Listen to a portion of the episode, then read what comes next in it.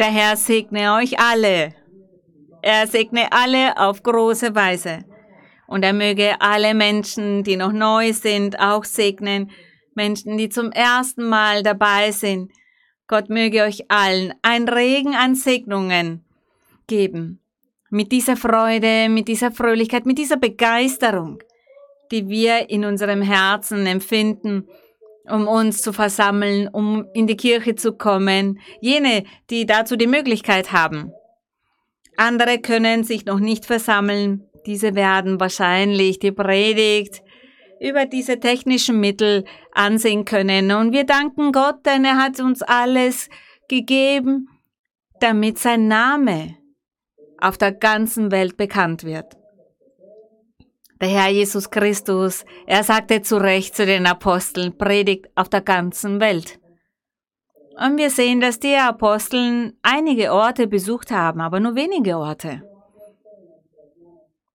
Sie waren zwischen Europa, Asien, Afrika. An einigen Orten waren die Aposteln. Manch einer sagt vielleicht, es hat sich nicht das erfüllt, was Gott ihnen aufgetragen hat. Aber der Herr, er gab diese Anweisung den Aposteln und sagte dabei nicht, dass nur sie diese Personen diese ganze Arbeit machen würden. Der Herr erblickte dabei auch in die Zukunft, auf das, was dann kommen würde, auf das, was dann passieren würde und auch diese Möglichkeiten, die Gott den Menschen dann geben würde, damit sich das Wort des Herrn erfüllt, denn sein Name muss überall gepredigt werden, bekannt sein, auf der ganzen Welt. Alle sollen wissen, welcher der Plan Gottes ist. Alle sollen Gott kennenlernen obwohl nicht alle glauben werden. Aber unsere Aufgabe und unsere Arbeit ist das hier. Vor der Anwesenheit Gottes zu stehen und ihm zu dienen, für ihn zu arbeiten an seinem Weinberg, so wie es die Bibel besagt. Wir wollen am Weinberg des Herrn mitarbeiten. Wir wollen arbeiten und Gott dienen vom ganzen Herzen. Bitte den Platz. Ihr könnt es euch bequem machen, denn wir wollen nun für Gott singen. Wir singen nun unser Hymnenlied und wir singen heute das Hymnenlied 95 und der Titel ist Er hilft mir auf. Der Herr, er hilft uns auf, auf dass wir wieder aufstehen.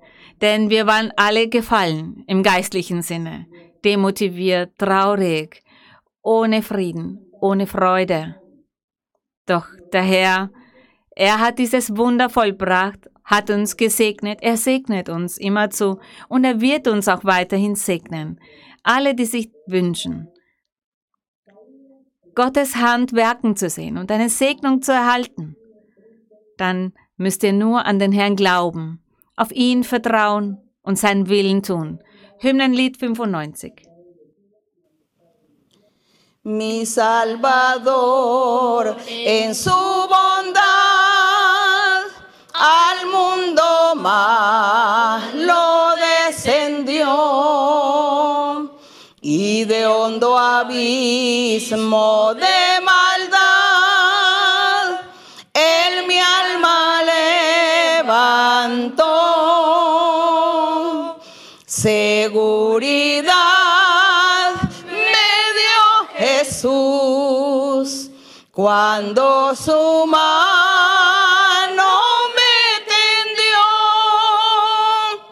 estando en sombra plena luz, en su bondad me levantó. Su voz constante resistí, aunque la amante mas su palabra recibí y fiel me levantó. Seguridad me dio Jesús cuando su mano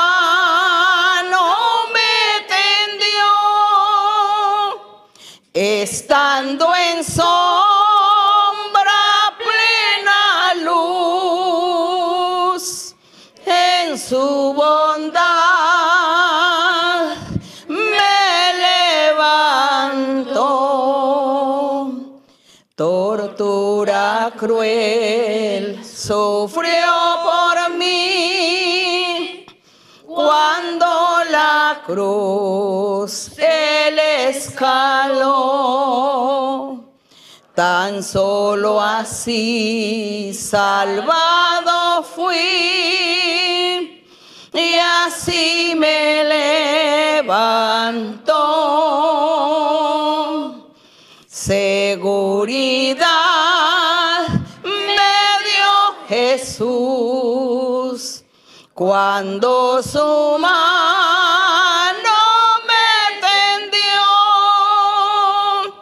estando en sombra plena luz, en su bondad me levantó que soy feliz,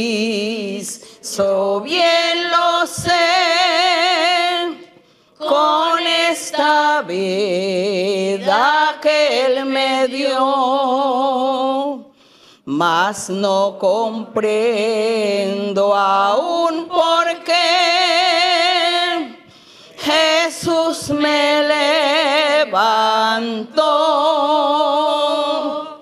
Seguridad me dio Jesús cuando su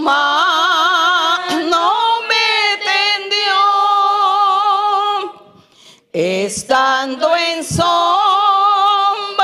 plena luz, en su bondad me levantó. Die Ehre und der Ruhm sind für unseren Herrn und wir danken Gott für seine Liebe, für seine Barmherzigkeit. Und wir öffnen die Bibel in dem Buch Epheser, Kapitel 4. Es hat mir einmal jemand geschrieben und gesagt, ich hätte gerne, dass Sie vom Kapitel 4 in dem Buch Epheser etwas lehren. Und nun ist dieses Kapitel dran, Epheser 4. Und es gibt eine kleine Überschrift in meiner Bibel. Da steht die Einheit im Geist. Wir werden hier lesen und wir werden dieses Kapitel ergründen. Ein wunderschönes Kapitel. Und dabei werden wir sehen, dass der Herr oder der Heilige Geist durch den Apostel Paulus, dass er uns dadurch so angenehme Informationen gibt und eine herrliche Lehre. Und wir werden lesen vom ganzen Herzen mit unseren fünf oder sechs Sinnen. Und da steht, so ermahne ich euch nun, ich, der Gefangene in dem Herrn, so sagt es Paulus, dass ihr der Berufung würdig lebt, mit der ihr berufen seid. Dieser Brief war für die Epheser, die in Ephesus lebten. Das war eine Stadt, die heutzutage in der Türkei liegt. Damals gab es auch diese Stadt Ephesus und der Apostel, er ist wahrscheinlich über das Mittelmeer dorthin gereist.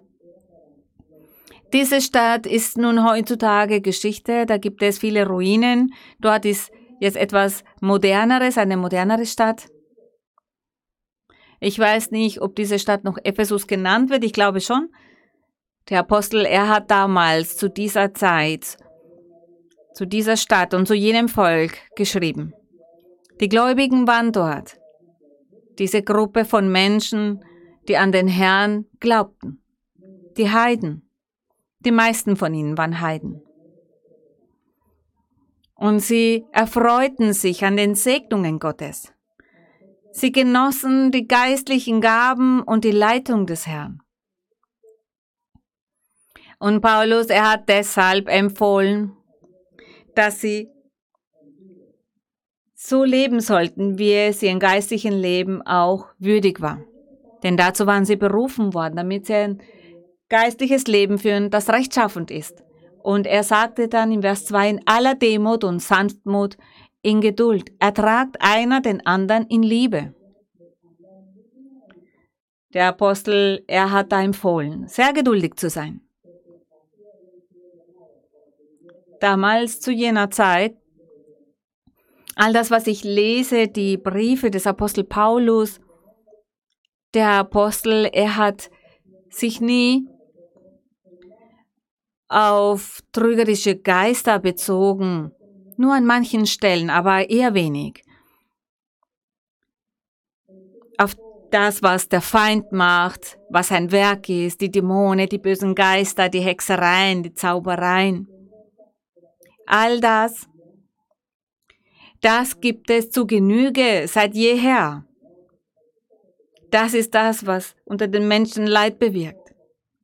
Und diese bösen Geister nehmen die Körper der Menschen in Besitz. Und diese Menschen sind dann sehr unglücklich. Sie haben dann nur Gott als einzigen, der davon befreien kann. Und heutzutage kämpfen wir gegen diese Mächte, diese Mächte und Gewalten der Finsternis, die in der Luft sind, im Raum sind. Gegen diese kämpfen wir. Und deshalb erwähnen wir heutzutage auch oft diese bösen Geister und den Teufel und unseren Feind. Der Apostel Paulus aber damals, da er das Evangelium predigte. Er predigte diese frohe Botschaft. Er predigte von dem Herrn. Für die Menschen war das etwas Neues. Und der Herr, er hat auch zugleich so viele Wunder gemacht. Er befreite die Menschen, er reinigte von Hexereien, von Zaubereien, er befreite von all diesen bösen Geistern. Und es scheint so, dass die Aposteln deshalb nicht näher auf diese Themen eingehen mussten. Aber wir wenn wir weiterlesen in der Bibel und diese Themen dann auch vorfinden, da werden wir näher darauf eingehen, um den Menschen das beizubringen, damit wir alle lernen, wie wir damit umgehen sollen. Und so werden wir uns dann auch verteidigen können vor dem Feind und dass wir somit ein Leben führen, das Frieden hat. Ich bin etwas jetzt vom Thema abgewichen, aber diese Empfehlung des Apostels, das, was er zu der Gemeinde sagte, er sagte, lebt, wie es würdig ist. Und ich spreche von den bösen Geistern, denn die bösen Geister, diese greifen ein in den Leben der Menschen und wollen verhindern, dass die Menschen kein heiliges Leben führen. Die verhindern dann, dass die Person ein heiliges Leben vor Gott führen kann. Deshalb habe ich das dazu gesagt und erwähnt.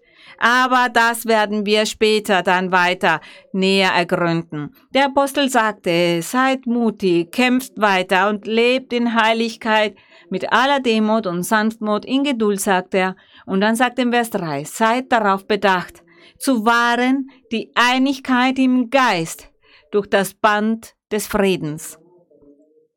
Sie sollten diese Einheit im Geist des Herrn bewahren, einer sein in dem Herrn. Einer in Jesus Christus sein, einer in Gott sein. Denn das ist die einzige Art und Weise, wie die Menschen es dann schaffen werden, gut vor Gott zu leben und dem Herrn erfreulich zu sein. In Vers Nummer 4, in Vers 3 und Vers 4 ist ja die Fortsetzung. Er sagt in Vers 3, seid darauf bedacht zu wahren die Einigkeit im Geist durch das Band des Friedens. Ein Leib, sagt er. Man soll einer sein, ein Leib und ein Geist. Wenn er sagt ein Leib, dann meint er diesen Leib Christi. Ein Leib, damit meint er diesen Leib von Jesus Christus. Er meint seine Kirche, die Gläubigen. Schon oft haben wir das dazu gesagt, dass alle Gläubigen, alle, die dem wahren Evangelium des Herrn Jesus Christus folgen, sie alle bilden den Leib Christi und Christus ist das Haupt. Und er sagt hier, ihr sollt eine Einheit bilden. Ein Leib, sagt er. Damit meint er, dass ihr alle zum Leib Christi gehört. Ein Geist. Damit meint er den Geist Gottes. Dieser ist es, der leitet, der orientiert, der die Segnungen, die geistlichen Segnungen, die geistlichen Gaben austeilt. Ein Leib und ein Geist, wie auch berufen seid zu einer Hoffnung eurer Berufung. Ein Herr. Ein Herr, nur einer. Nicht viele Herren. Nur einer. Nur ein Herr. Er hat ein Haupt, ein Kopf, dieser ist er und seine Kirche ist sein Leib. Er sagt deshalb ein Herr, ein Glaube. Nur dem wahren Evangelium zu glauben. Ein Glaube ist es. Nicht viele Glaubensrichtungen haben. Dass ich an den Baum glaube, an den Mond, die Sonne, an die Berge. Diese sind meine Götter. Ich glaube in alles, was Aberglaube ist, alles, was die Menschen lernen, sie sind meine Götter. Nein, es ist ein Glaube.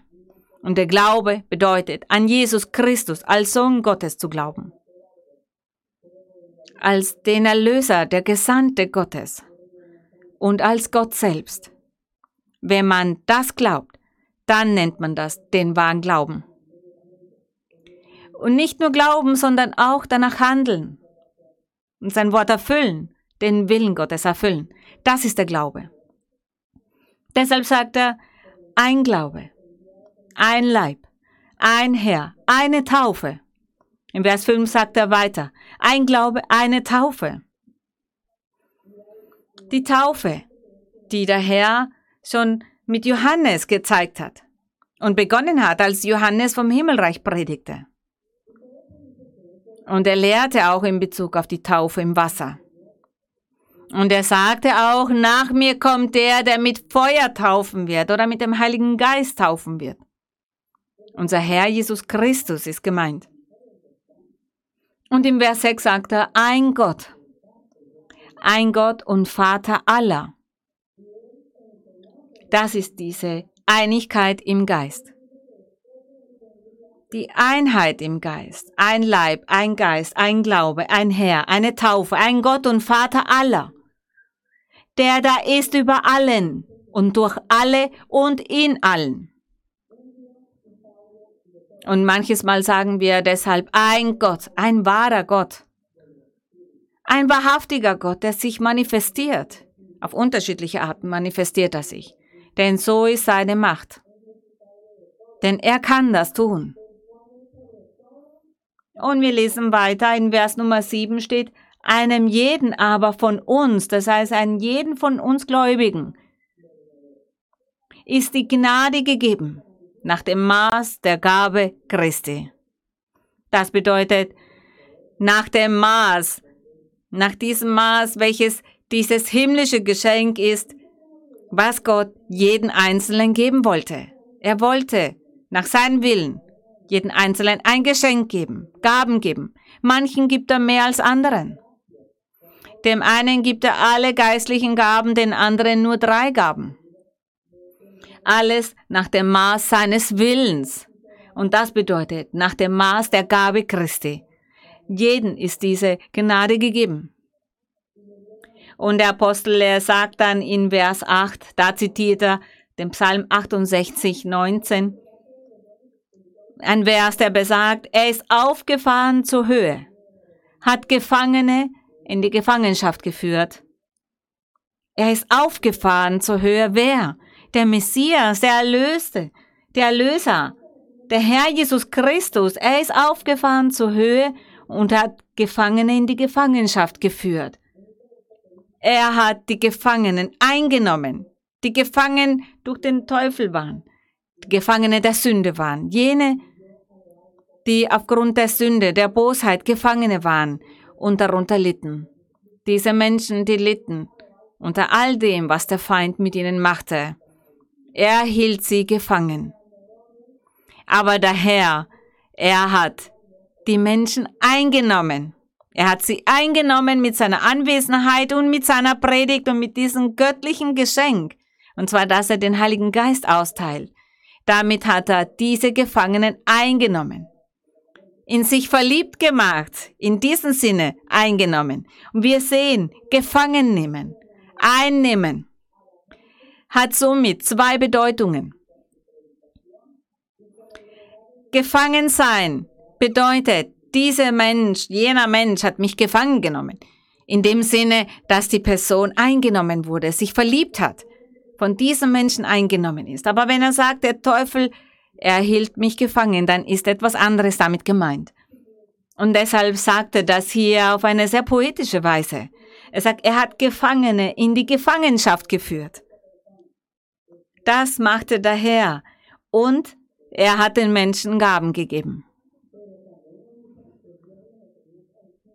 Und in dem Buch Joel, im Alten Testament, Propheten Joel, in Kapitel 2, Kapitel 3, die ersten Verse, wo der Herr die Versprechen macht durch den Propheten. Und Gott sagte zu ihm, prophezeie für das Volk. Und er sagte dann in den letzten Zeiten, nachdem diese schlimme Zeit vorüber ist, die schlechten Tage, die Trübsal vorbei ist, die Strafe vorüber ist, er sagte, er würde dann den Heiligen Geist senden und würde den Menschen Gaben geben. Männern und Frauen würde er geistliche Gaben geben und dass diese dann weissagen würden. Die Jungen würden Träume haben, die Alten würden Visionen haben. Ebenso Träume, es würde die prophetische Rede geben, alle werden weissagen. Alle werden prophezeien, sagt er, denn jeden würde er den Heiligen Geist geben. Das war dieses wunderbare Versprechen. Und dieses Versprechen erfüllte sich. Es erfüllte sich mit der Ankunft des Herrn Jesus Christus auf der Erde. Es erfüllte sich mit der Predigt seines vollkommenen Evangeliums. Und der Apostel, er hat hier das zitiert, wo es sich erfüllte. Zum Beispiel im Psalm, wo steht, er ist aufgefahren zur Höhe, hat Gefangenen die Gefangenschaft geführt den Menschen Gaben gegeben. Natürlich den Gläubigen. Natürlich werden diese Gaben nicht allen Menschen gegeben, nicht auf der ganzen Welt allen Menschen gegeben, sondern jenen, die das Wort des Herrn hören und sich zu ihm bekehren. Diese genießen dann diese Wohltaten, diese genießen dann diese geistlichen Gaben. Im Vers Nummer 9, dass er aber aufgefahren ist, was heißt das anderes, als dass er auch hinabgefahren ist in die Tiefen der Erde? Hier wird davon gesprochen, dass der Herr auch hinabgefahren ist in die Tiefen der Erde. Und die Bibel besagt, dass das passierte, als er drei Tage lang tot war. An einem Freitag ist er gestorben, am Sonntag wieder auferstanden. Und in dieser Zwischenzeit war er in diesen Tiefen der Erde. Da ist er hinabgefahren. Aber Dabei meinen wir nichts Physisches oder Wortwörtliches, das man wortwörtlich auslegen könnte, wie die Menschen oft tun. Denn wenn wir sagen, er ist hinabgefahren, dann weil der Böse, der Feind in diesen ganz tiefen Orten ist, sehr niedrigen Orten ist. Gott ist in der Höhe, er ist erhaben, er steht über allem. Aber natürlich meinen wir das nicht physischerweise. Wenn wir sagen, Gott ist in der Höhe, er ist an den höchsten Orten, aber dennoch ist ja Gott hier bei uns. Und genauso verhält es sich damit, dass wenn Gott einer Sache eine Kategorie gibt und sagt, du bist in der niedrigsten Kategorie, wenn wir als Menschen wissen, was bedeutet, dass etwas sehr niedrig eingestuft wird, sehr tief liegt, dann verstehen wir das. Und wir sehen, vielleicht hat Gott das Herz der Erde damit gemeint, vielleicht nicht, denn wer weiß, wo die Hölle ist oder wo dieses Himmel, dieser himmlische Paradies ist, den Gott erwähnt. Keiner von uns Menschen kann diese Geheimnisse, diese Mysterien verstehen. Aber etwas können wir verstehen, weil Gott ja erlaubt, dass wir hier Maße kennen. Wir wissen, was Höhe bedeutet, was Tiefe bedeutet, was bedeutet, dass etwas schmal ist.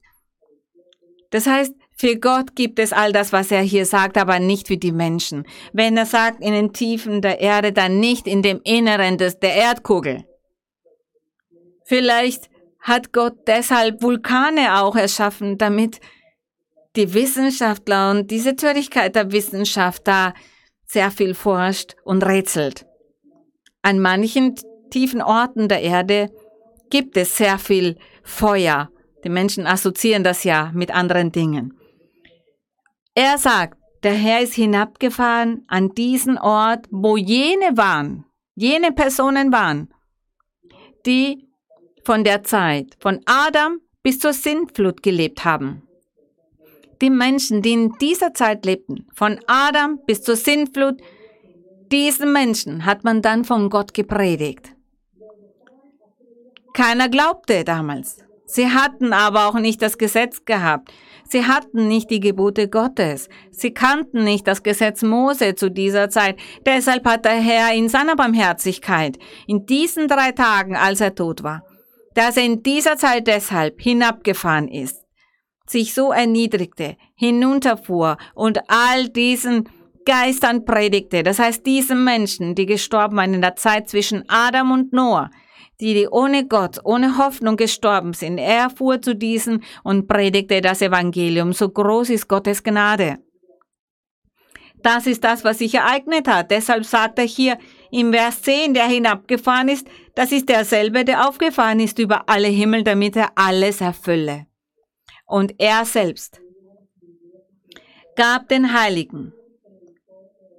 Das heißt, derselbe, der hinabgefahren ist, der hinabgefahren ist, um diesen gefangenen Geistern zu predigen, der gleiche, er hat in seiner Kirche, in seiner Gemeinde die einen zu Aposteln gemacht, die anderen zu Propheten, die anderen zu Evangelisten, die anderen zu Hirten, das heißt zu Pastoren und Lehrer.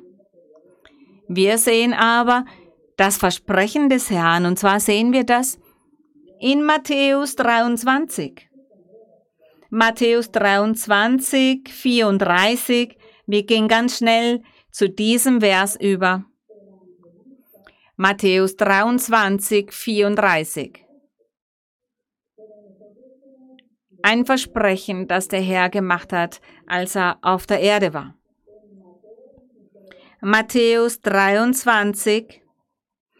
Der Herr Jesus Christus, er hat evangelisiert, er lehrte das Wort aber er ging auch vor gegen die Schriftgelehrten und Pharisäer. Der Herr wurde sehr verfolgt von diesen Personen. Und daher er nannte sie Heuchler, denn sie täuschten vor und predigten, aber sie haben nie umgesetzt, was sie predigten. Sie haben andere hingegen gezwungen, das zu erfüllen und haben denen eine Last aufgetragen, die sie selber nicht tragen konnten. Das hat der Herr ihnen kritisiert und sie diesbezüglich belehrt. In Vers 32, da fangen wir an, wohl an, macht auch ihr das Maß eurer Väter voll. Ihr Schlangen, ihr Otterngezücht. Das sagt er zu den Ungläubigen, jene, die den Herrn beleidigten, seine Lehre einfach zerstören wollten, nichtig machen wollten. Und er sagte, ihr Schlangen, ihr Otterngezücht, wie wollt ihr der höllischen Verdammnis entrinnen? ihr Ungläubigen, die meine Worte mit Füßen treten, meine Lehre, mein Evangelium nichtig machen wollt. Und im Vers 34 sagte der Herr dann zu ihnen, Darum, siehe, ich sende zu euch. Er sagte, ich sende zu euch von nun an Propheten und Weise und Schriftgelehrte. Von ihnen werdet ihr einige töten und kreuzigen und einige werdet ihr geißeln in euren Synagogen und werdet sie verfolgen von einer Stadt zur anderen. Er sagte, das werdet ihr mit diesen Personen tun, mit den Propheten, mit den Weisen, mit den Schriftgelehrten, die ich senden werde. Der Herr, er hat dieses Versprechen gemacht. Es gibt Menschen, die sagen, die Propheten gab es nur im Altertum. Und heutzutage im Evangelium des Herrn gibt es diese nicht, aber das ist gelogen. Der Herr hat hier das Versprechen gemacht. Und er sagte, ich werde euch die Propheten, die Weisen, die Schriftgelehrten senden. Und er hat auch gesagt, was sie dann mit ihnen machen werden. Aber er sagte, ich werde euch Propheten senden, Aposteln und Weise und Schriftgelehrte. Wir gehen nochmals zurück zu dem Buch Epheser. Und wir sehen, dass der Apostel recht hatte. Im Vers 11, Epheser 4, 11, im Vers 11, da sagt er, Und er, das heißt, und Jesus Christus selbst, gab den Heiligen die einen als Apostel, andere als Propheten, andere als Evangelisten, andere als Hirten und Lehrer. Das hat der Herr gemacht. Er hat seine Kirche, sein Evangelium aufgestellt, aufgebaut. All diese Arbeit hat er fertig gemacht, bevor er aufgestiegen ist, all, noch bevor er als Mensch nicht mehr zu sehen war. Das hat Gott gemacht. Und er hat das alles in seiner Gemeinde gemacht. Und warum? Mit welcher Absicht? Mit welchem Ziel? Welche Absicht hatte es, dass der Herr Propheten, Aposteln, Evangelisten sendet, Lehrer, Hirten? Er sagt dann im Vers 12, damit, damit die Heiligen zugerüstet werden, das heißt vollkommen gemacht werden. Wir wissen jetzt, dass mit Heiligen jene Menschen gemeint sind, die ausgesondert wurden von Gott, die Gott aussondert für seine Kirche. Er sagt, mit der Absicht, die Heiligen vollkommen zu machen zum Werk des Dienstes. Welches ist dieses Werk zum Dienst? Das ist das Evangelisieren, die Predigt des reinen Evangeliums, die Predigt der frohen Botschaft der Erlösung, welches bedeutet Gott in Jesus Christus, in der Person Jesus Christus, der sein Werk vollbringt, Wunder und Zeichen macht, das Leben verändert und die Menschheit befreit und heilt und segnet und den Menschen die geistlichen Gaben gibt und diese leitet durch seinen Geist und dadurch auch die Lehre lehrt und die Menschen leitet bis zum Schluss. Das ist dieses Evangelisieren, das ist die frohe Botschaft.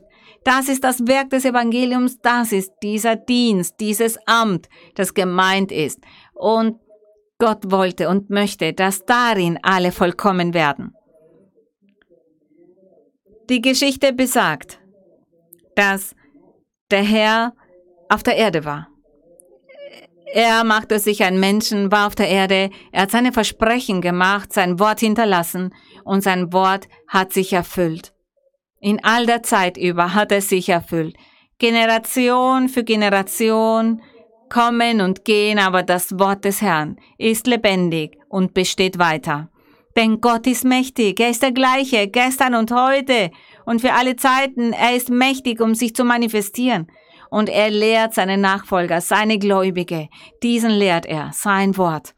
Und er ist da, um den Menschen zu sagen, mach weiter, das ist wahr, das ist keine Lüge.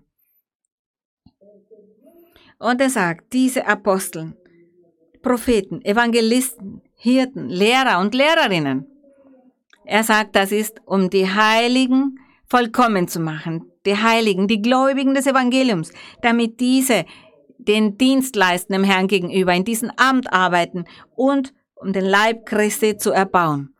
Dieser Leib des Herrn muss weiterhin erbaut werden. Wann startete man mit, diesen, mit dieser Erbauung seines Leibes? Als er auf der Erde war. Die Erde verließ und die Apostel begannen zu predigen, als der Heilige Geist sich zum ersten Mal manifestierte über sie und sie den Heiligen Geist empfingen, prophezeiten, Visionen hatten, die geistlichen Gaben erhielten. Seit dieser Zeit wird dieser Leib Christi gebildet.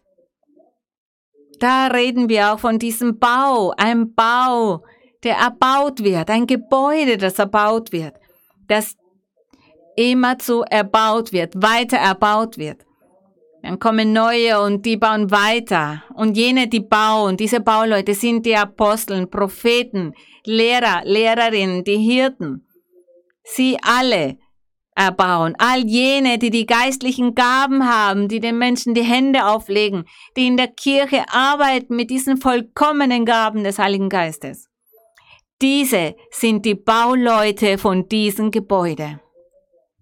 Sie sind diejenigen, die immer bauen und Ziegelstein über Ziegelstein legen und all das tun, was für diesen Bau nötig ist, für dieses Gebäude, welcher der Leib von Jesus Christus ist. Und dieses Erbauen, das besteht seit über 2000 Jahren und auch heute, auch heute wird weiterhin gebaut. Diese Erbauung vom Leib Christi besteht weiterhin und geht auch weiter. Der Herr, er offenbart sich viel Menschen, er zeigt seine Macht, er zeigt seine Existenz. Er zeigt, dass er die geistlichen Gaben austeilt, dass das kein Mensch mit menschlicher Kraft empfangen kann, weder mit der Wissenschaft noch mit so viel Wissen. Mit all dem können sie nicht tun, was der Heilige Geist tut. Daher ist das für uns alle ein Zeichen, dass Gott bei uns ist. Und dann sagt er, damit wir alle, damit wir alle, er sagt dann Vers 13 auch, bis wir alle, das heißt nach diesen vollkommen machen, durch die Propheten, Aposteln, Evangelisten, Lehrer und Hirten. Er sagt, wir alle, wir alle, alle Gläubigen, bis wir alle hingelangen zur Einheit des Glaubens und der Erkenntnis des Sohnes Gottes. Er sagt, alle Gläubige, bis wir alle zum vollendeten Menschen gelangen.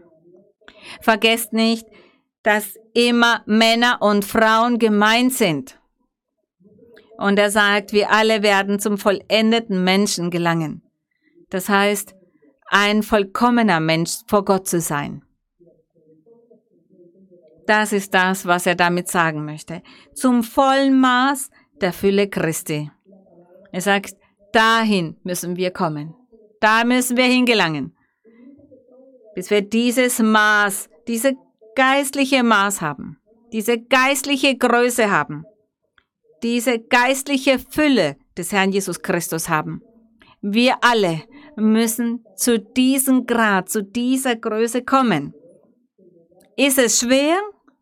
Ist es schwierig für Gott, das mit uns zu machen? Nein, das ist nicht schwer. Das ist nicht schwer, wenn wir unser Herz für ihn bereitstellen.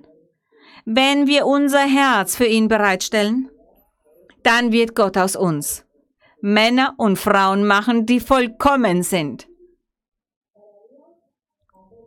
Und ihr wisst ja bereits, dass die Vollkommenheit und die Perfektion nicht bedeutet, in der Luft zu schweben oder dass es bedeutet, kein Essen mehr zu brauchen, nicht mehr schlafen zu brauchen. Das ist nicht die Perfektion, die gemeint ist. Wir haben schon mal diesbezüglich gelehrt, was die Perfektion, was die Vollkommenheit bedeutet. Diese ist gegeben, wenn das Herz gereinigt ist von jeder Sünde, von jedem Fleck, wenn das Herz eines Menschen rein ist, gereinigt wurde vom Groll, von Neid, von Zank, von Eifersucht, vom Fluchen, von sich betrinken, vom Ehebruch, Unzucht, Vergewaltigungen, Morden und so weiter und so fort. Wenn es keinen Stolz in uns gibt, wenn es keine Heuchelei gibt. Das bedeutet, ein reines Herz zu haben. Wenn in diesen Herzen nichts von all dem ist, dann sagt man, dass dieser Mensch diese Vollkommenheit vor Gott erlangt hat, erreicht hat. Und Gott sagt, alle müssen diese Vollkommenheit erreichen. Wenn Gott es gesagt hat, werden wir daran zweifeln? Nein, wir zweifeln nicht daran, denn Gott lügt uns nicht an.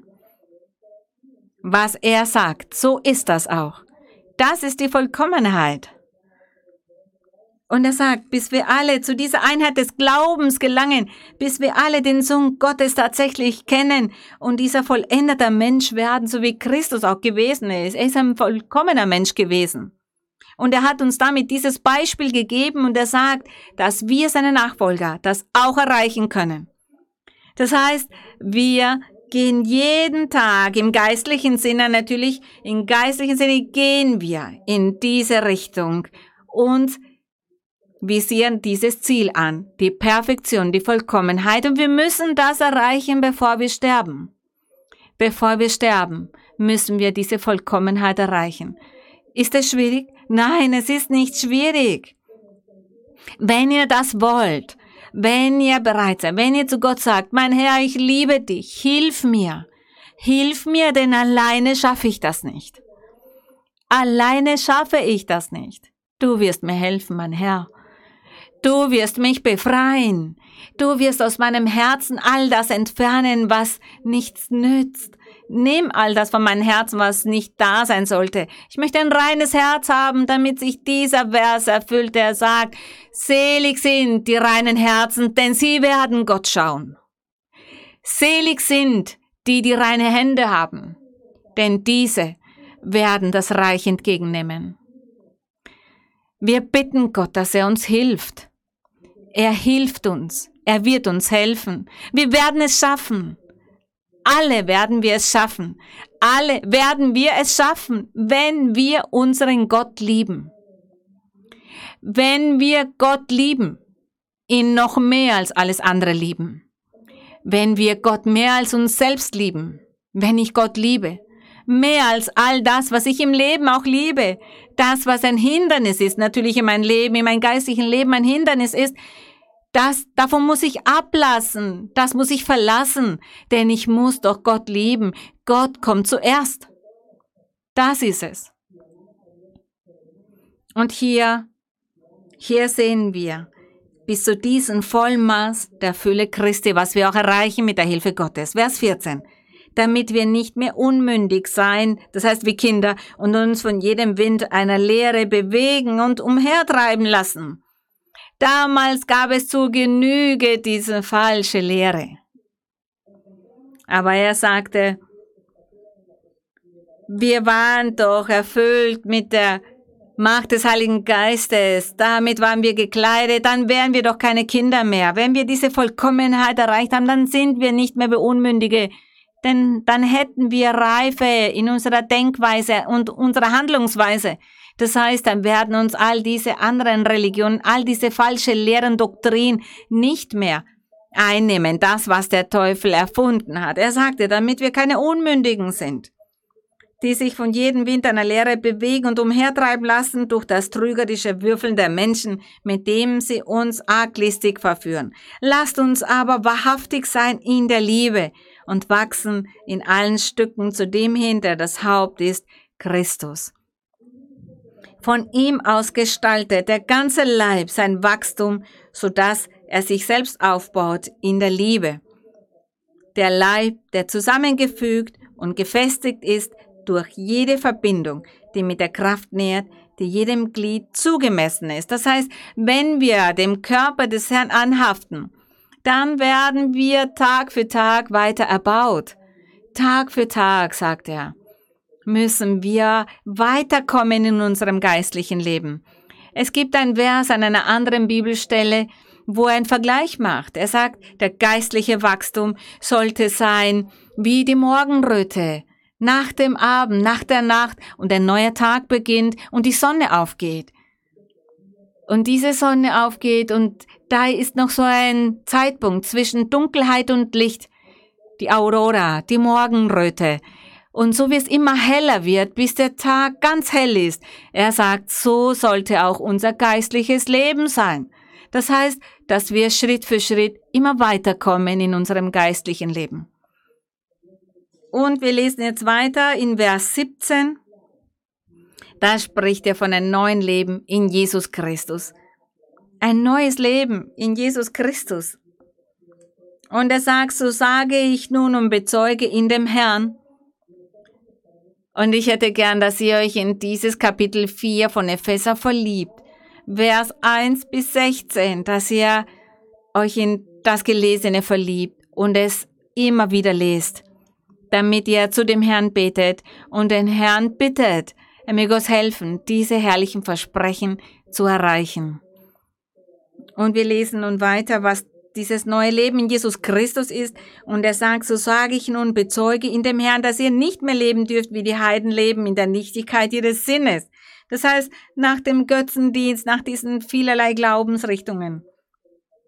Ihr Verstand ist verfinstert und sie sind entfremdet dem Leben, das aus Gott ist, durch die Unwissenheit, die in ihnen ist und durch die Verstockung ihres Herzens. Sie sind abgestumpft und haben sich der Ausschweifung ergeben, um allerlei unreine Dinge zu treiben in Habgier. Der Apostel, er hat an den Heiden kritisiert, dass sie nicht an den Herrn glauben wollten, nicht an ihn glauben, sondern weiterhin ihr Leben fortsetzen wollten, ein Leben voller Sünde. Vers 20. Ihr aber habt Christus nicht so kennengelernt. Er sagte, bewahrt euch davor. Ihr seht die schlechten Beispiele der anderen Personen, der anderen Heiden, der Ungläubigen. Aber so habt ihr den Herrn nicht kennengelernt. Ihr habt gelernt, ein heiliges, rechtschaffenes Leben zu führen. Denn das ist das, was der Herr euch beigebracht hat, uns allen beigebracht hat. Und heutzutage sage ich uns allen, denn Gott lehrt uns weiterhin, was die richtige Lebensweise ist. Und in Vers, Vers 21, ihr habt doch von ihm gehört und seid in ihm unterwiesen wie es Wahrheit ist, in, Je in Jesus ist. Er sagt, ihr habt von dem Herrn doch gehört oder war das nur etwas, das ihr vorgetäuscht habt? Er wollte keine Vortäuschung, er wollte Herzen, die sich tatsächlich zu Gott bekehrt haben. Und er sagte, wie es Wahrheit in Jesus ist. Legt von euch ab den alten Menschen. Er sprach hier davon, dass alle eine Vergangenheit hatten. Und deshalb sagt er, legt von euch ab den alten Menschen mit seinem früheren Wandel, der sich durch trügerische Begierden zugrunde richtet. Hier werden wir uns ansehen, was dieser Vers bedeutet. Er sagte, in Bezug auf das, was eure Vergangenheit ist, euer früheres Leben, er sprach zu jenen, die sich schon bekehrt hatten und er sagte, legt von euch ab den alten Menschen. Der, dieser alte Mensch, der voller Begierden ist. Die Begierden des Fleisches, das, was dessen Leib verlangt. Er sagte, ihr lebt ja in Sünde, ihr habt immer in Bosheit gelebt. Ihr kanntet Gott nicht, doch nun kennt ihr ihn. Deshalb sagte er, dieser alte Mensch wird nun zu einem neuen Menschen. Das heißt, ein Mensch, der von neuem geboren wird. Scheint so, nicht wahr? Schauen wir uns doch an, was Johannes 3.13 besagt. Evangelium nach Johannes 3.13. Um von diesen alten Menschen zu sprechen oder was es bedeutet, ein neuer Mensch zu werden. Ein Mensch, der von neuem geboren wird. Johannes 3.3 da geht es um die Geschichte von Nikodemus. Er sagt, es war aber ein Mensch unter den Pharisäern mit Namen Nikodemus, ein Oberster der Juden. Der kam zu Jesus bei Nacht und sprach zu ihm, Rabbi, wir wissen, dass du ein Lehrer bist von Gott gekommen, denn niemand kann die Zeichen tun, die du tust, es sei denn Gott mit ihm. Jesus antwortete und sprach zu ihm, wahrlich, wahrlich, ich sage dir, da wollte ich hinkommen. Er sagte, wahrlich, wahrlich, ich sage dir, wenn jemand nicht von neuem geboren wird, so kann er das Reich Gottes nicht sehen. Was passierte da, Nikodemus? Er ist ein Mann gewesen, der voller Sünde war und Bosheit, all das wegen des Lebens, das er geführt hatte sein altes Leben, wie er sein früher, früheres Leben führte. Nikodemus war ein, eine Person, der viel Sünde erlebt hatte. Vielleicht war er gar nicht so alt in Bezug auf das Alter, sondern in Bezug auf die vielen Sachen, die er getan hatte. Dieser alte Mensch, der voller Begierden des Fleisches war, und der Herr sagte zu ihm, Wahrlich, wahrlich, ich sage dir, wenn jemand nicht von neuem geboren wird, das heißt, wenn jemand nicht ein neuer Mensch wird, so kann er das Reich Gottes nicht sehen. Und Nikodemus, er war dann besorgt und sagt, wie kann ein Mensch geboren werden, wenn er alt ist? Kann er denn wieder in seiner Mutter Leib gehen und geboren werden? Und Jesus, er sagte zu ihm im Vers 5, nein. Man muss aus Geist und Wasser geboren werden. Aus Geist und Wasser. Wir werden uns ansehen, was ist mit Wasser und Geist gemeint. Wenn jemand nicht geboren wird aus Wasser und Geist, so kann er nicht in das Reich Gottes kommen.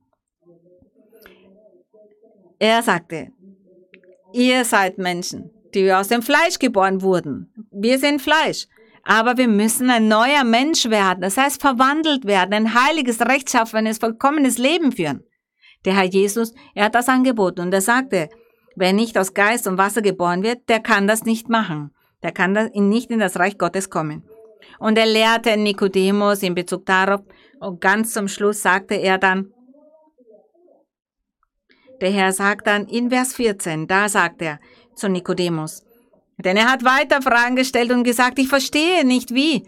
Und der Herr hat ihn weiter evangelisiert und zum Schluss sagte er dann in Vers 14, und wie Mose in der Wüste die Schlange erhöht hat, so muss der Menschensohn erhöht werden. Damit gab er zu verstehen, dass der Herr Jesus Christus gekreuzigt werden würde. Und dann, auf das alle Männer und Frauen, die an ihn glauben, das heißt glauben, dass er der Erlöser ist, der Herr ist, der Gesandte Gottes ist, damit alle, die an ihn glauben, das ewige Leben haben und nicht verloren gehen. Das war gemeint. Das ist das Wasser. Das Wasser ist Jesus Christus selbst. Er ist das Wasser des Lebens. Er ist die Quelle lebendigen Wassers, ewiges Wasser. Er sagte zu der samaritischen Frau, alle, die von diesem Brunnen trinken, werden wieder durstig sein, aber die von dem Wasser trinken, das ich ihnen geben werde, diese werden nie wieder durstig sein, denn dieses Wasser wird ewig sein. Ewig. Und dieser Mensch wird dann zu einer Quelle lebendigen Wassers werden. Wasser zum ewigen Leben. Das heißt, dieses Wasser war der Herr Jesus Christus selbst. Er sagte damit, glaube an mich, ich bin der Erlöser. Ich bin der Weg, der zum ewigen Leben führt. Ich bin das Wasser. Deshalb sagte er zu Nikodemus, du musst aus Geist und Wasser geboren werden. Wer aus Wasser geboren wird, glaubt ja an Jesus Christus. Nikodemus hätte dann auch zu ihm sagen können, mein Herr, du bist Gott. Du bist der Weg zur Ewigkeit. Und der Herr hat nachher dann wahrscheinlich gesagt, nun gebe ich dir meinen Geist und ich werde dir meinen Geist geben, damit du die Taufe hast und die Gabe des Heiligen Geistes hast. Und Gaben werde ich dir geben. Denn er sagt, für die, die von Geist und Wasser geboren werden. Der Herr, er gibt den Geist. Er ist dieses Wasser, das ewiges Leben gibt. Dieses neu, vom Neuen geboren werden.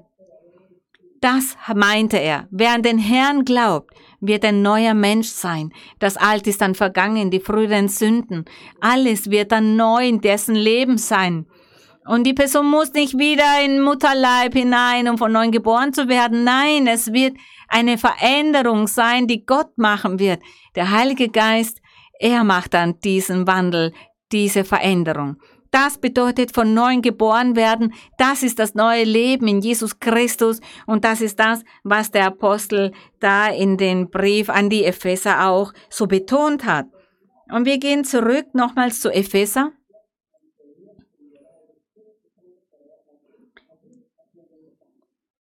In Vers 23, da sind wir, sagt, erneuert euch, aber in eurem Geist und Sinn und zieht den neuen Menschen an, der nach Gott geschaffen ist, in wahrer Gerechtigkeit und Heiligkeit.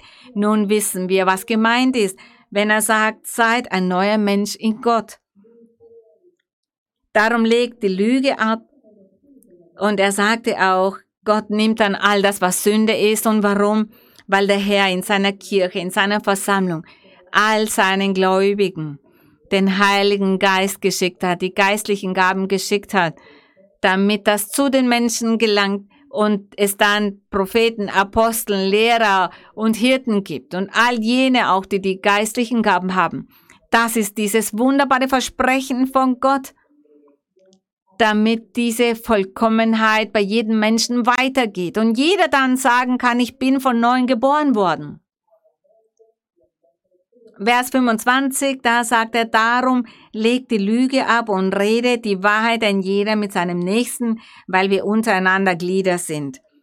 Er spricht hier weiter von der Sünde, er spricht von Dingen des Alltags, wie sie sich verhalten sollten, wie sie sich vor der Sünde bewahren sollen, dass sie nicht umkehren, keinen Rückschritt erleben. Er hat sie diesbezüglich geleitet und ihnen einen Rat gegeben, dann sagt er, zürnt ihr, so sündigt nicht, Warum, wenn die Menschen zornig werden, eine Person, die voller Zorn und Wut ist, die ist dazu in der Lage, sogar eine andere Person umzubringen und bringt andere oder viele andere um. Wenn die Person dazu die Möglichkeit bekommt. Deshalb sagt er, zürnt ihr so sündig nicht. Ja, es kann passieren, dass ihr wütend werdet, aber seid sehr vorsichtig, dass ihr nicht sündigt, dass ihr euch nicht vom Zorn verleiten lässt und dass ihr euch dann nicht unter Kontrolle habt.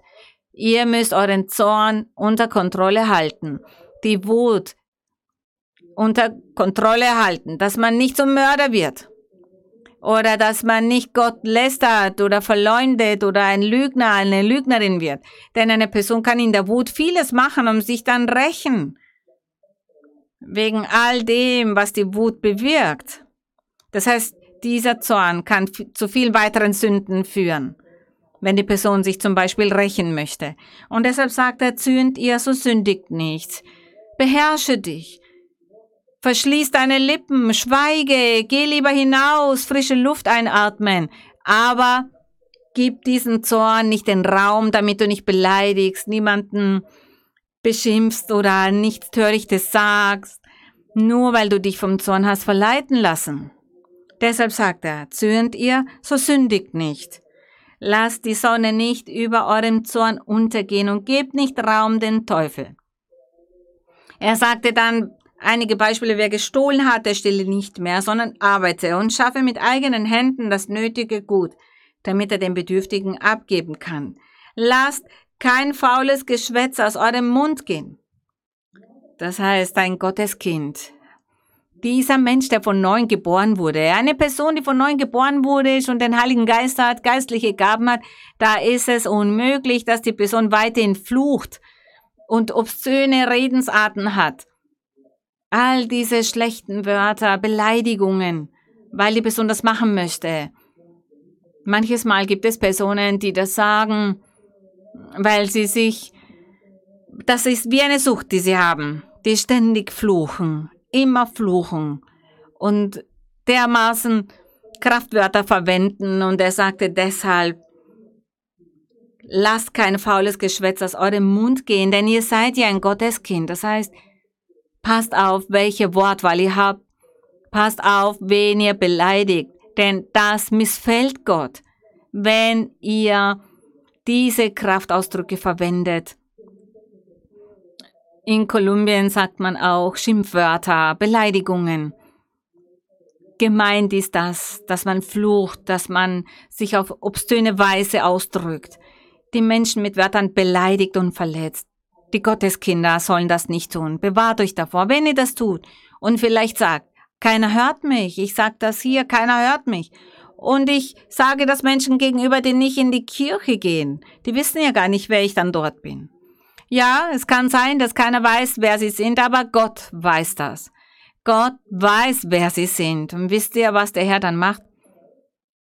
Da, wo euer Name geschrieben steht, da wird er Punkte abziehen. Anstatt Punkte dazu zu gewinnen, werden Punkte abgezogen und die Segnungen, diese lassen dann länger auf sich warten, die geraten ins Stocken damit. Bewahrt euch daher davor. Er sagte, gebt den Teufel keinen Raum. Vers 29. Lasst kein faules Geschwätz aus eurem Mund gehen, sondern redet, was gut ist, was erbaut, und was notwendig ist, damit es Gnade bringe denen, die es hören. Auch um Gott zu danken. Und betrübt nicht den Heiligen Geist Gottes. Was bedeutet? Den Heiligen Geist zu betrüben. Betrüben bedeutet traurig machen, dass es auch in Stillstand kommt, dann nicht in Funktion ist. Aufgrund der Traurigkeit. Der Heilige Geist kann betrübt werden. Und das heißt, er wird sich dann nicht in eurem Leben offenbaren, wenn ihr all diese Sünden begeht. Denn er hat hier einige erwähnt, einige nur nicht alles, er hat einiges davon erwähnt. Aber er sagt, der Heilige Geist wird davon betrübt. Und der Heilige Geist bleibt dann dort, ist nicht in eurem Leben aktiv und euer geistliches Leben geratet ins Stocken. Somit gebt ihr den Teufel Raum, eurem Fleisch gebt ihr Raum und dann kommt der Feind und nutzt das aus, dann seid ihr auf euch alleine gestellt, ohnmächtig, habt nicht die Macht, euch zu wehren und da wird der Teufel dann diese Schlacht gewinnen. Und er sagt, und betrübt nicht den Heiligen Geist Gott, mit dem ihr versiegelt seid für den Tag der Erlösung. Wir wissen, der Heilige Geist ist ein Siegel, ist dieses Unterpfand, das Gott uns gegeben hat. Er hat uns seine Vorleistung gegeben. Er sagt, wer an mich glaubt, wird das ewige Leben haben. Und ich gebe euch in Vorleistung eine Segnung. Nehmt meinen Geist. Er wird euch geistliche Gaben auch geben und das gewähre ich in Vorleistung, damit ihr wisst und glaubt und darauf vertraut, dass ich mein Wort erfüllen werde. Und wenn ihr feststeht bis zum Tod, dann werdet ihr das ewige Leben erlangen. Wenn er nicht feststeht, sondern umkehrt, einen Rückschritt erlebt oder halt weiterhin sündigt, so wie vorher, dann wird der Heilige Geist euch verlassen. Dieser Unterpfand wird dann wieder genommen. Ihr verliert das und dann werdet ihr nichts mehr haben. Er sagte, der Heilige Geist ist dieses Siegel von Gott gegeben und das auch als Zeichen, dass Gott wahrhaftig bei uns ist und dass er uns das ewige Leben auch geben möchte. Vers 31. Alle Bitterkeit und Grimm und Zorn und Geschrei und Lästerung seien fern von euch samt aller Bosheit. Er sagt es nochmals. Und der Stolz und die Eitelkeit und die Arroganz und der Groll und die Rachsucht. Und was könnte man denn da noch aufzählen? Das Lügen, die Heuchelei. All das, das alles könnte man hier hinzufügen. All das soll entfernt werden von den Gotteskindern. Die Gotteskinder sollten all das nicht mehr ausüben. Seid aber untereinander freundlich und herzlich und vergebt einander dem anderen, wie auch Gott euch vergeben hat in Christus. Das heißt, die Gotteskinder sollen einander vergeben, so wie Gott uns auch vergeben hat. Natürlich, wenn alle Gotteskinder drin sind, dann wird keiner mehr jemanden beleidigen. Keiner wird den anderen beleidigen denn alle werden dann erfüllt sein mit Gott. Alle haben dann hier das von Gott und dann gibt es gar keinen Grund, damit einer den anderen beleidigt oder verletzt. Ein Bruder oder Schwester in Christus verletzt oder beleidigt. Das ist das Leben in dem Herrn. Das bedeutet, vom Neuen geboren zu werden, ein neuer Mensch zu sein. Und die Werke, die Taten werden dann anders sein und das möchte Gott von uns. Und es ist nicht, weil wir so mächtig sind, um uns selber zu verändern von einem Tag auf den anderen. Gott ist derjenige, der uns verändert, der uns hilft. Aber unser Herz sollte ihn lieben und sich wünschen, ihn zu erfreuen und seinen Willen zu tun, damit Gott in unserem Leben auch wirkt. Ihr könnt sehen, dass dieser Kapitel 4 in Ephesus beinhaltet zwei so wichtige Themen, das von neuem geboren werden und was die Einheit im Geist bedeutet und die geistlichen Gaben, diese wunderbaren Gaben, die Gott seiner Kirche gegeben hat, um ihn zu dienen, für seinen Dienst. Wir danken Gott dafür. Bitte steht auf. Nun möchten wir zu dem Herrn beten und ihm danken. Allmächtiger Gott, wir danken dir, himmlischer Vater. Wir danken dem herrlichen Namen von Jesus Christus, deinem geliebten Sohn. Wir danken für deine Lehre. Wir lernen daraus. Und auch wenn wir immer wieder das Gleiche lesen, das Gleiche sagen und wiederholen, jedes Mal, mein Herr, erreichen deine Worte unsere Seele, unser Gehör und unser Herz mit so viel Liebe, mit so viel Freude und Begeisterung, dass wir deshalb gar nicht müde werden, immer wieder das Gleiche zu sagen und zu wiederholen, denn mit dir fühlen wir die Anwesenheit deines Heiligen Geistes in uns und wir sind glücklich und wir sind fröhlich und wir sind mit dieser Begeisterung dabei. Wir wollen mit dieser Begeisterung deinen Willen tun und wir geben Acht auf deine Doktrin daher, auf dein Wort, um dich zu erfreuen, den Willen zu tun und an deinem Weinberg mitzuarbeiten. Danke, heiliger Vater, und ich bitte dich, strecke deine mächtige Hand aus über alle Männer und Frauen, über alle, die diese Botschaft, die diese Lehre mit angehört haben. Bewirke ein Wunder in den Herzen von jedem Einzelnen und gib ihnen diese Reinheit im Herzen, befreie sie. Zerstöre die Ketten, zerstöre die Bindungen, zerstöre das Werk des Feindes in dessen Leben und gib ihnen Freiheit und Weisheit und Erkenntnis und Intelligenz, damit sie deinen Weg verstehen, so dass wenn sie die Bibel lesen, du dabei bist, du mit deinem Heiligen Geist, um sie zu orientieren und zu leiten und um zu bewirken, dass sich alle in dein, in das Deine verlieben, in dein Wort verlieben und sich wünschen, dir zu folgen, deinen Willen zu tun und dich in allen zu erfreuen, Heiliger Vater. Danke, mein Herr. Ich bitte dich um all das im Namen deines geliebten Sohnes, Jesus Christus von Nazareth. Segne alle Menschen. Ich bitte dich auch um deine Gnade und deine Liebe und um die Heilung, die Heilung von vielen Menschen, die krank sind. Alle Menschen, die krank sind, egal welchen Alters, mit vielerlei Krankheiten, Menschen, die zu Hause sind oder in den Krankenhäusern sind, die bettlägerig sind, mein Herr, jene, die im Rollstuhl sitzen, jene Menschen, die nicht klar denken können, jene, die Gehirnerkrankungen haben, nicht sprechen können, nicht denken können, nicht handeln können, die, mein Herr, wie leblos darlegen. Sei barmherzig, mein Herr. Sei barmherzig mit all diesen Menschen, denn du bist ein Gott der Liebe. Wir predigen von ein Gott der Liebe und du bist ein Gott der Liebe. Mein Herr, sei barmherzig. Gib Acht auf sie alle. Hilf auch den Menschen, die Opfer von Hexereien und Zauberei wurden und darunter leiden, Tag für Tag darunter leiden und die anderen auch darunter leiden. Hilf ihnen, mein Herr, damit sie alle zu der Erkenntnis deiner Wahrheit gelangen, zu diesem Thron deiner Gnade gelangen, damit deine mächtige Hand sie alle segnet und befreit. Danke, mein Herr, im herrlichen Namen von Jesus Christus. Die Ehre und der Ruhm sind für unseren Gott von nun bis in alle Ewigkeit. Singen wir nun, gib mir ein neues Herz. Das ist Quali 53. Gib mir ein neues Herz ist der Titel. Ein neues Leben. Der Herr möge uns helfen. Dame un nuevo corazón que te alabe noche y día. Dame un nuevo corazón. Oh Jesús, tú eres mi guía. Dame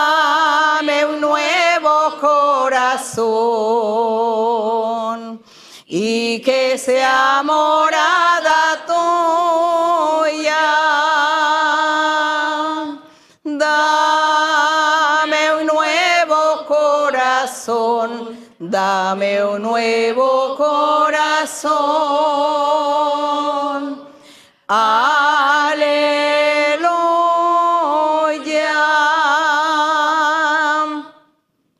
Muchas segne euch alle. Vielen, vielen Dank. Eine kräftige Umarmung für euch alle, meine lieben Brüder und Schwestern.